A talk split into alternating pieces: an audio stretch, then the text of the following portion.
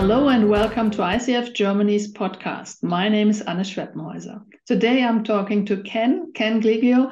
He is um, a PCC, MCEC, and um, principal of Mindful Leadership Consulting and has experienced a lot of ex- executive coaching, consulting, and is a coach supervisor.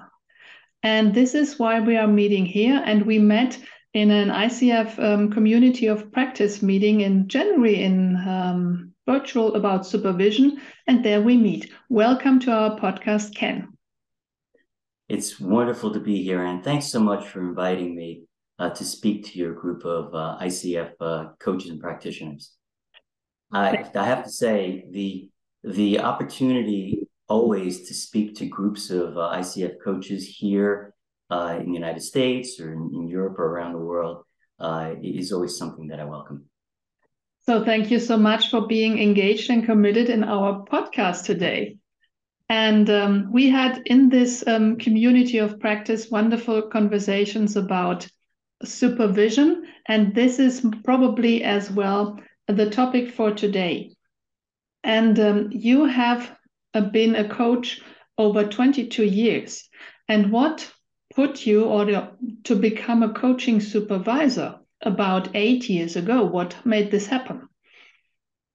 Yeah, you know, it's it's really an interesting part of the journey that happened. You know, when I became a certified coach, I felt it to be a really transformative experience. I really learned so much about myself. I come from a background of financial services and business. And during the course of building my coaching practice, I realized how important it was to have a coach. So, how was I going to support my coaching practice? Coming out of coaching schools, as we all know at ICF, you're getting a coach, right? You're working with a coach. But when I met someone, a British coach who was working on a project with me, about maybe could have been 10 or 12 years ago, we had lunch and he said, So tell me about your supervisor. And I said, Excuse me? Um, well, super, I said, I have a coach. He goes, well, but who is helping you and protecting your clients? He said, which really got my attention.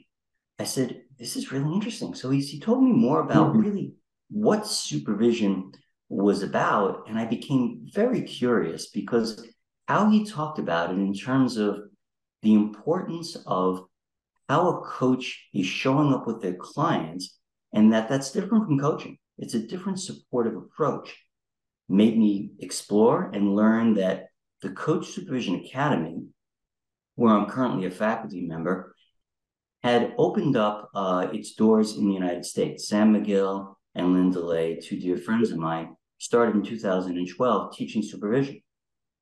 So I said, this is really important for what I see is the quality and the integrity of my coaching practice in the coaching field. And being the head of a business, I said, if supervision is helping coaches to be their best selves for our clients, then I want to know more about this. That's that was the beginning uh, of my journey. It was really, uh, uh, in, in a sense, meeting meeting a, a supervisor uh, from across the pond. Mm-hmm.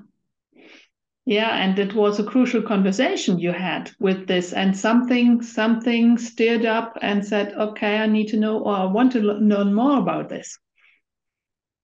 Exactly. You know the the importance of doing quality work and continuing the path of development for myself and uh, to be, you know, really understanding of what best practice coaching, evidence based coaching was was what I was all about. And also, as a business owner, I interview, I've interviewed hundreds of coaches by now. It was just so important to have the best quality practitioners in the seats of their coach as coaches with clients. So I'm like, this is really important for me personally as a coach and also for my business. So I start back in um, 2015 or 16 requiring the coaches that work for mindful leadership to be under supervision. And I set that bar for myself too, because it was that important for uh, the quality of our work. And um, supervision right now is not in the core focus of ICF. There is the community, I think, since last year. Yes. So, and I think there is a, an increasing awareness about the importance of supervision as well in ICF. Yeah, and I'm, I'm so grateful for that. Uh, the, you know, uh, ICF has been uh, a strong supporter of supervision. Uh, and, you know, Catherine Downing and her colleague have started that community of practice. You know, the most recent one brought in Tom Battye, who is the, um, uh, you know, individual who, as you know, because that's where we met, I believe, uh, to talk about the EMCC competencies and other professional bodies uh, have set uh, different standards um, and an ICF is there to say, hey, this is really important. And we want to see more coaches uh, take a look at supervision as a way to support their practice. So, mm-hmm. yes, that's happening. And, and what I'm doing and here in the United States is um, consistently presenting to ICF audiences, and I've done it around the world too in other places, to help educate mm-hmm. and invite uh, coaches in the community, the ICF community especially, to learn more about supervision and what it could mean to support their practice. It's a, it's an important part of what I see as a mission for me as a, as a supervisor. So, and on this mission, you are here with us today. So it will be it will be yeah. another another step according to this mission. So, um, you talked already about what could supervision mean for a coach and the mm-hmm. and um, which kind of topics or or types of cases are brought into supervision as you are when you are concerned yeah you know when when i'm meeting a supervisee a coach right uh the the topics or the themes have a lot to do, of course, with the type of coaching that they're doing, right? So the the system and the context within where their coaching is important. So if it's an external coach, they're dealing perhaps with uh, an organization from the outside. They may also be a subcontractor. Mm-hmm. So they're bringing in all sorts of different topics that have to do with their situation, as it were. If it's an internal coach, that could also be uh, different things going on within the internal dynamic of an organization. But when we think about the, the topics and the themes, they actually bring us back to the purpose of supervision because most every topic or theme fall within what supervision is supposed to be doing as a function or its purpose. And that's been uh, defined in three buckets. Basically, it's well-being or supporting a coach in their resilience building that's one area that supervision is really good at in terms of reflective practice the other critical area is development not development in the sense of strict competency development because mentor coaching and icf has that nailed down right you're working with competencies and you're building that base right you're doing tapes supervision is more capacity building how do you harvest your learning through development? And then the third bucket is really what we call, or has been defined as qualitative, which I talk about more as uh, ongoing ethical maturity and quality control. So it's more the flourishing of how your practice is engaging with the world. So those three areas. And uh, when the themes come in, so back to the themes and what are the topics, coaches during the pandemic and even now are exhausted. They're working with exhausted leaders and exhausted systems, and the coaches come and they're just like, I'm really, really struggling. My client is a bit burned out. I'm a bit burned out.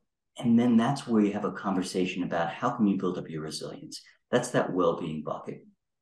They're also hungry to continue to learn. I mean, that's why you do what you do, Anne, and what, you know, ICF Germany and other chapters are doing, all these great developmental opportunities. Supervision is a microcosm in a space where the coach can reflect on what's going on with my client that's teaching me more about me as a coach about my coaching clients, how I actually do coaching, mm-hmm. right?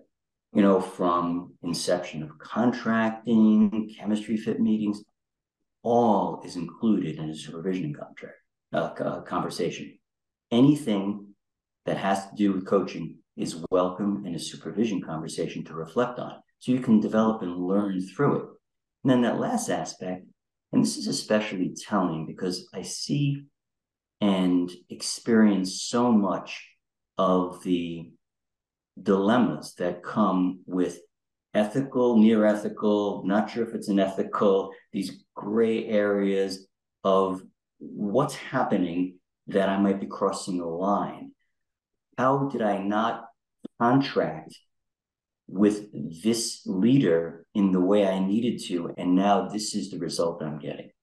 So, a lot of contracting dilemmas around that. That's one of the top themes. If I had to identify uh, a top theme for the groups that I work with and also the individuals, supervisors, and coaches, I would say a lot of it has to do with the way we contract and the way we then recontract with our coaching clients. That's that like rises to the top. And and as I say, a close second would be how we're feeling well and supported as we're looking to do well and practice as coaches. I think the differentiation you brought just ends up feel well and do well. There's a kind of showing up, rise and shine.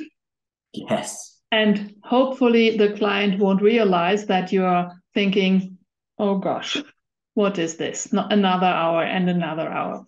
In Germany, we had a, a conversation about um, how many coaching clients you uh, are allowed to take in in a day and when it's enough or too much. And I think this as well has a lot to do with well being and as probably with economic um, aspects as well, but as well with well being. Yeah, and that's such a great point. It's because the, the economics, you know, I, I, have to tell you, it, it brings back a, a memory and of sitting in an audience when I first learned about coaching. So we're talking 23 25 years ago was and and somebody up in front of the room telling us all how much money we could make if we coached this amount. Mm-hmm. and it was you know uh, people were like wow i could have earned that. And then i was looking at the math and it was just like you know you're coaching hour after hour after hour mm-hmm. and without anticipating or going too far with this unfortunately this market now is so disruptive because of the way coaches are being paid. Coaches are actually working longer hours for less pay. Mm. Simply put. But that is about well-being too. Yeah. So that's a that's a that's a whole that's a branch of the conversation, but it's in the supervision conversation that it's a part of the whole well-being. Where am I? It, coaches are asking in this complex industry of coaching because coaching is a system. The coaching, ICF, EMCC, the coaching field is a system, I like to remind people. We're in a systemic environment that is called coaching, the coaching field. Mm-hmm. Yeah. Okay. And um, with all those questions, um, they come to you as a supervisor or in your classes as well. And um, what's the unique perspective yet that you, especially you, bring to coaching supervision? Yeah, you know, it it it goes back again to the beginnings of me as a as a practitioner, and you know what was behind me getting involved in in mm. coaching supervision or being even coaching. And there was something inside me that felt compelled. It was mm. more of a call. And uh, I I come from a background of financial services, but also have a lived life where before coaching, I envisioned myself as a clinical psychologist because I didn't know what coaching was. There was this need to want to be in a place of working and helping people. But there was also this aspect of me as a mindfulness practitioner. a meditator who isn't just interested in sitting, but also interested in just a basic in the moment presence practice every day. So I brought that forward into my coaching practice, and it became the unique way in which I also do supervision. And, and over time, and this goes back maybe seven, eight years ago as well, I developed what I call the tri-lens mindful reflection model, which is also used as supervision. So it is my unique perspective on how I work with what I call the edges of where we can be as coaches and practitioners. And simply put, without a slide presentation, because no one here can see slides, this is a podcast. um, this is this is three circles that all come together in the middle. And the center of the circles, at the center is attention and presence. What are we noticing and paying attention to? And what are we embodying in presence? So the two questions I always ask are what am I noticing? And what am I sensing in my body, my surroundings? That covers mindfulness in sense of that definition, that present moment space, that emergent present experience. And from that centered place of those three circles, the three circles are self. So, how are we looking at ourselves as coaches? So, we're in a supervision conversation, right? So, how do we look within ourselves? Self as coach. We've heard that good language self as coach, self as leader. What's happening within our emotional um, uh, space? What's our self talk? What am I mm-hmm. telling myself about myself as a coach? Back to your point, we're sitting across from a client and all this stuff is rattling around in our heads. Right?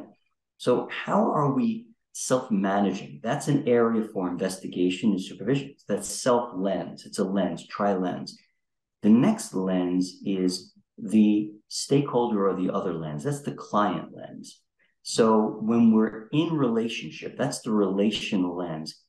How are we understanding what creates connection with our coaching client? What's the attunement, the empathy, the space, the safety that's critically important for us with the coach and supervision, but then the coach to understand that with their client. So that's that relational space. And then the third lens, which is really critically important, you've heard me mention, is the systems lens. So that's the culture within which the coaching is happening. And that lens is really important because it influences how we see ourselves in the coaching uh, engagement and how the relationship can play out. Quick example. In a retail organization that I work in, uh, the culture is very hierarchical. And the person I'm supervising, the coach I'm supervising, is feeling that because their coaching client, the leader, is under a lot of pressure. And they're feeling that hierarchy, which is from the system. But now the model gets a little bit more complex. You can't see it, but around the three circles are the other systems we live in. So now the retail organization is within the dynamic of the retail industry and the supply chain problems. And then there's the geopolitical circle of what's happening within the, you know, uh, say government regulations. And then also what might be happening within the broader um, uh, climate, which is the pandemic, our environment, all things that are happening. So it's a model that helps me when I'm doing supervision and also those that I've shared it with to be in reflection with a coach who's supervising and that you can look through these lenses to support a coach with in themselves what's going on inside of them within their relationships and within the context of the systems. I actually learned about the seven eye model maybe about a dozen years ago. And I said, seven eyes are excellent, and we teach it at CSA. I said, you know what? This model that I've been using is more intuitive for me, which is the tri-lens supervision model. So I took seven, I've narrowed it down to three, let's just say it that way. In, in, in, no, in, in all deference to Peter Hawkins and Robin Shohet. I have a lot of time for both of them. I've met them both. So that's a long answer, Anne. So I hope that helps. That was wonderful. So these are the three lenses of supervision that you especially focus on. Yes. And for those of our listeners who probably know that there is supervision somehow, um, what are the different ways that supervision is delivered? And perhaps what are the advantages if someone knows asks, okay, how, how shall I approach this supervision topic? Yeah, this is a this is a really important question right now um, because it mirrors what's happening within the coaching field. So uh, the access for supervision uh, is typically one on one because it mirrors how we all grew up with coaching. If you meet someone on a bus or walking on the street and they say coaching, you say coaching, everyone thinks it's a one to one relationship, right? Mm-hmm. No one jumps to think about group or team or systems or whatever. That's the starting point of supervision as well. And all the advantages that come with a one on one relationship with coaching are there also in supervision. So that's one way uh, to access it. You can have an ongoing uh, type of relationship, again, mirroring coaching, where you meet your supervisor once a month. Um, typically, it depends on how much you're coaching. Uh, that's also an important barometer of how much supervision you might either be required for EMCC or AC or suggested, more maybe say for ICF. Uh, and one-on-one has its great advantages in terms of the depth work, uh, confidentiality, uh, the way in which you can really get to know a person or be vulnerable in that space. Mm-hmm. Group work is uh, a specific love and specialty of mine because groups have um, many advantages uh, that one-on-one doesn't. You're not just learning from what comes out of your mouth as a as a coach and from your supervisor and from your experiences. You have the vicarious learning of hearing of other people's experiences, and you have not only the feedback, support, and challenge of your supervisor in one-on-one, but you have the dynamic of your other colleagues. Right? So they could say, Hey, Ken, well, this is what I'm seeing. And someone will say, well, Ken, this is what I'm seeing. I'm saying, wow, you're seeing that and you're seeing that. That's really interesting. With all due respect to my supervisor, you know, I really like what I'm hearing, you know, and the supervisor um, would be holding the space for that. Very different. There are different models of, uh, of group work. And as uh, I'm sure you know, as a, um, you know, certified supervisor yourself, the ability to be in a safe space with colleagues that are experienced like yourself or various different kinds of experience is quite an enriching experience for coaches to learn to go deeper in their practice. Uh, got to mention that, well, there's also peer. So that's more where groups, in a sense, self manage and more and more of uh, certified supervisors are doing that kind of a thing. They might take turn leading the group, but it's more of a peer group. Uh, there's no one uh, lead coach supervisor working it. Uh, coaches can get together and have been for decades to support each other. I do hear that oftentimes from coaches, and I say that's fine. That can be supportive but there are real watchouts mm-hmm. for those types of groups, uh, and and some stories that that I've heard that can really be challenging without someone in the room who can hold a safe space where people can really come out um, bruised and start maybe moving in the wrong direction. Mm-hmm. So I think it's just a, it's just something to be aware of in terms of the different uh, spaces. So the individual one and the group one, and mm-hmm as you mentioned in the beginning, we are probably all coming from different coaching institutes or coaching styles. And yes. within within my um, supervision training, we had an example of how to to supervise a transanalytic um, coach and how to get along with that. So which kind of coaching? So does this the type of coaching work and how does it impact the supervision? What do you think? Well it's a really it's a really interesting point. So you know let me say there's a couple ways to answer this question. So it's really it's it's, it's sparking a couple of different things in me.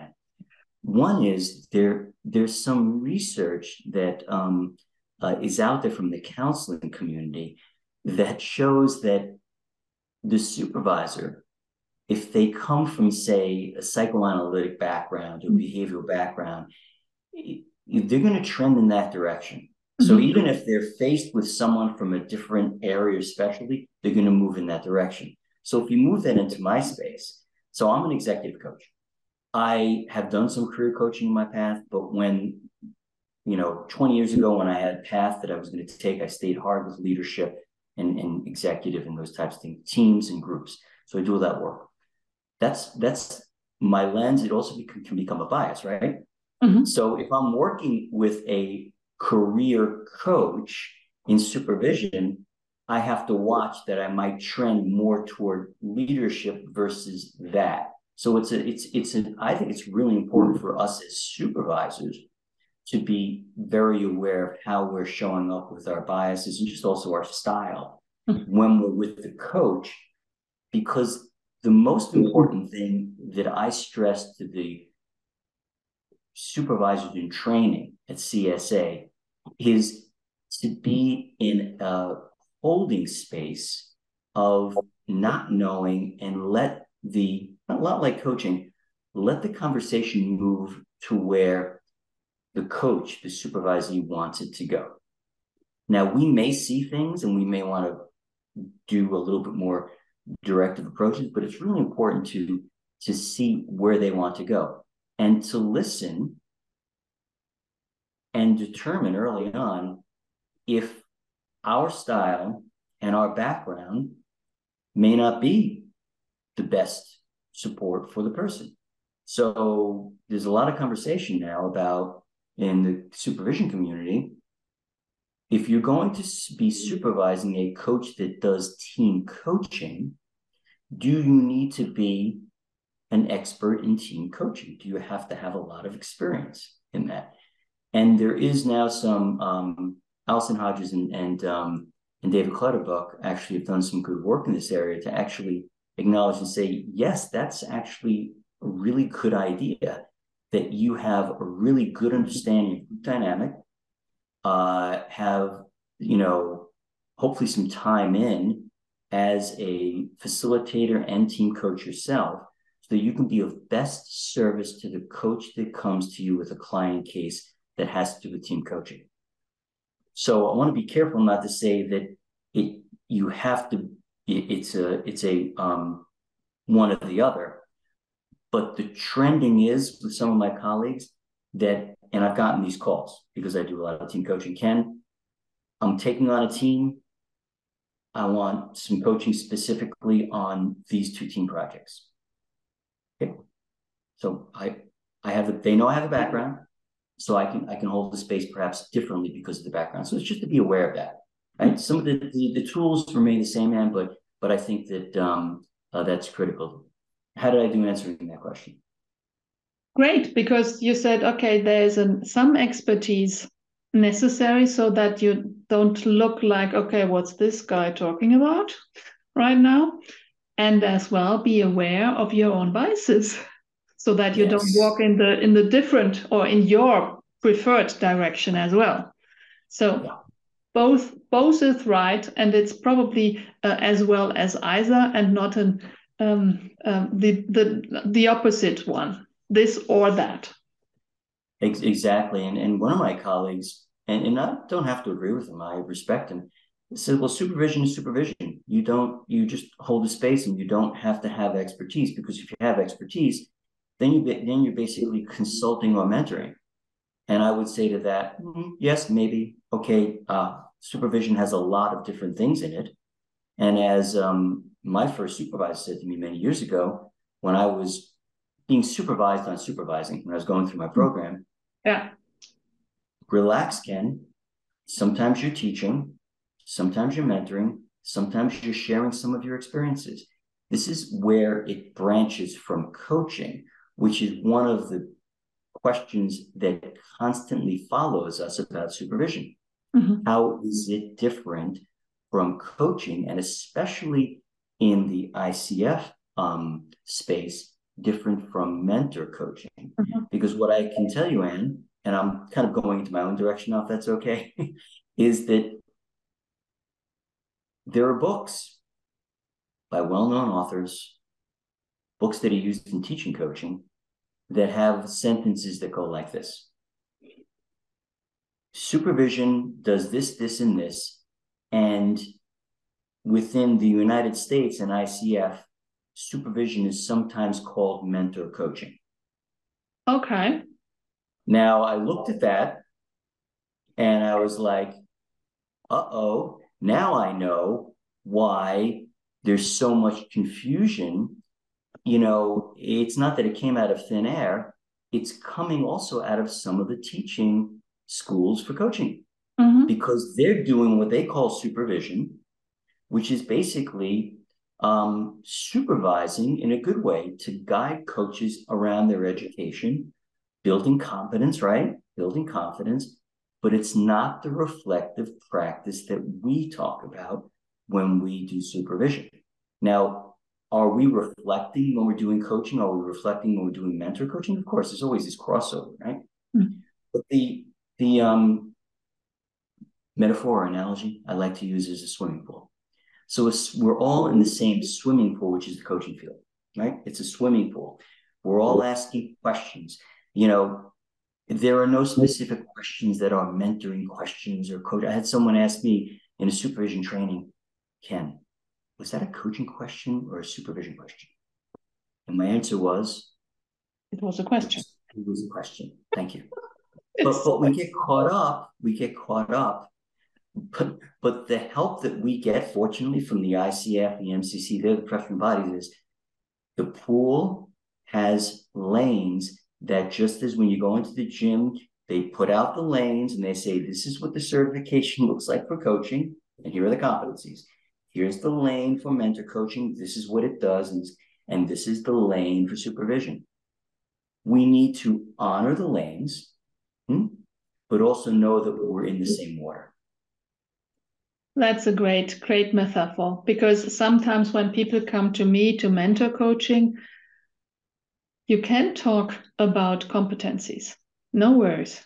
And sometimes it's important probably to open up the space, the lane a little bit, and then come back, and then come back in order to be most beneficial for the mentee, who is then temporary a supervisee. You know, I, I, I love that. And, and that's really a, a very uh, deliberate and purposeful form of contracting that you're doing. So well done on your part. It's a bit like we were taught when we went to coaching school. Hey, if there's a time when you might give a tip or consult, say that. Mm-hmm. You know, say, hey, listen, I'm taking my coaching hat off for a moment and saying, I know from experience that if you make that right turn, these are some things that could happen. Uh, I like to joke to um, coaches. I said, look, you know, a coach is always in the passenger seat. The driver is, of course, the leader, the coaching client. You don't have a steering wheel or a gas pedal you're asking questions and they're doing the driving, they're doing the acceleration. And if they start to drive in a ditch, you don't ask an open ended question. You grab the steering wheel. Hmm? Yeah. And you pull on and you say, hey, you know, no, over here, or that's dangerous if you do that. Yeah, so you are the the driver's instructor somehow. Yeah, and sometimes you need to have that direct, direct conversation. You have to be direct, right, and directive. Yeah. Mm-hmm. Yes, but we are not learned. We were we are not taught to be directive. No, no, and um, I I would never in my coaching practice be directive. And no, I'm teasing. the the importance The important part is to be with the client and always default to evoking excellence as the great title of a coaching book, evoking excellence from others. Mm-hmm. Um, you know, uh, flat, Flaherty from the uh, New Ventures West School. That's the book that I, gosh, I think it was published in 1998. One of the 1st mm-hmm. books out on coaching, but I love the title Coaching, Evoking Excellence in Others. Mm-hmm. Yeah. And our job as supervisors is to support the coach in evoking excellence in their clients. We always, as supervisors, want to keep the client and the client organization in mind because our job is to help that coach be well, develop, and to develop their ethical maturity as we work with them as supervisors.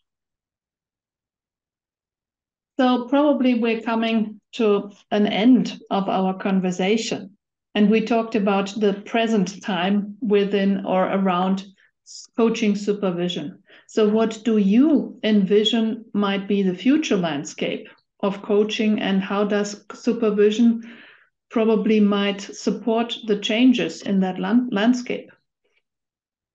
Yeah, this is a really important question, and I appreciate you bringing it up. These are the conversations we're having. You know, um, being on the um, uh, Center for Excellence for Coaching Supervision with the EMCC, um, my colleagues from around the world are talking about just this thing. And uh, Michel Moral, who just published a book in French, uh, it'll be available um, uh, in English, maybe other languages, hopefully within a couple of years, is is talking about this, and we were talking about it in terms of where the coaching field is, because then supervision, of course, mirrors that. And how do we support coaches in a disrupting, it's a disruptive time. So here are some of the, the quick bullets as to what's happening. Chat, coach chatbots. Okay, AI is is really coming in strong to coaching. I would say six years ago, I saw um, get his last name, Dave, from Google, told all of us coaches in the audience that we would be out of jobs within three, two, two years. I would see him again speak in two years, and I go up to him, I go, still here, David. so he was saying this. So the joke was, and I would go up to him because I saw him at several conferences, and I'd say, We're still here. The type of coaching that I enjoy doing with this depth work is not ever going to be covered by a chatbot. However, all of the blocking and tackling things that we do to help a leader or manager be a better delegator, collaborator, whatever, is, is certainly going to start to be covered. And David Clutterbuck, in his, in his book on teams, talks about even it being used with teams to see things the coaches can't see. So using technology and artificial intelligence is one big area that we're going to have to contend with, which means how do we hold a space for coaches who are partnering with AI or being displaced by AI or utterly confused by what their place is? That's one. Large organizations, venture capitalists have in the United States, they're global, have come in and created applications that do coaching on the cheap. Mm-hmm. And they call it the democratization of coaching. Yes. So the democratization of coaching for coaches means more hours at lower pay. Let's just be blunt as to what's happening here. So whenever a coach says yes, and no judgment for the coaches that say yes is to US 50 or $75 an hour, that's what they're saying yes to, they're perpetuating the model where the money is made by the entrepreneurs, organizations get the benefit of cheap coaching, and it can cascade down to an organization. The quality, there's mixed reviews on that, questionable as to the quality. My view is that the democratization of coaching, and I'll be writing more on this because it's a specialty for mindful leadership, is group coaching, peer group coaching. If you want to democratize coaching, do it in groups, do it in teams, right? Bring groups together as learning cohorts, and you can really move a culture and support leaders in getting to where they need to be. And coaches um, who have that ability to facilitate those types of conversations, I believe it will be in a different place. And um, we, are supporting them as supervisors. And that's another place where supervisors will want to support coaches who are doing more group and teamwork, back to the earlier part of our conversation. How can we as supervisors hold a space for coaches doing more complex work with groups, teams, and organizations, not just one on one? That's another part of the um, uh, of the future of coaching. And the other part is, is internal coaching. So um, more and more organizations are leveraging internal coaches, not just uh, leaders as coaches, but also HR professionals, people who are certified coaches like you or I, who get hired to come internal and just coach, right?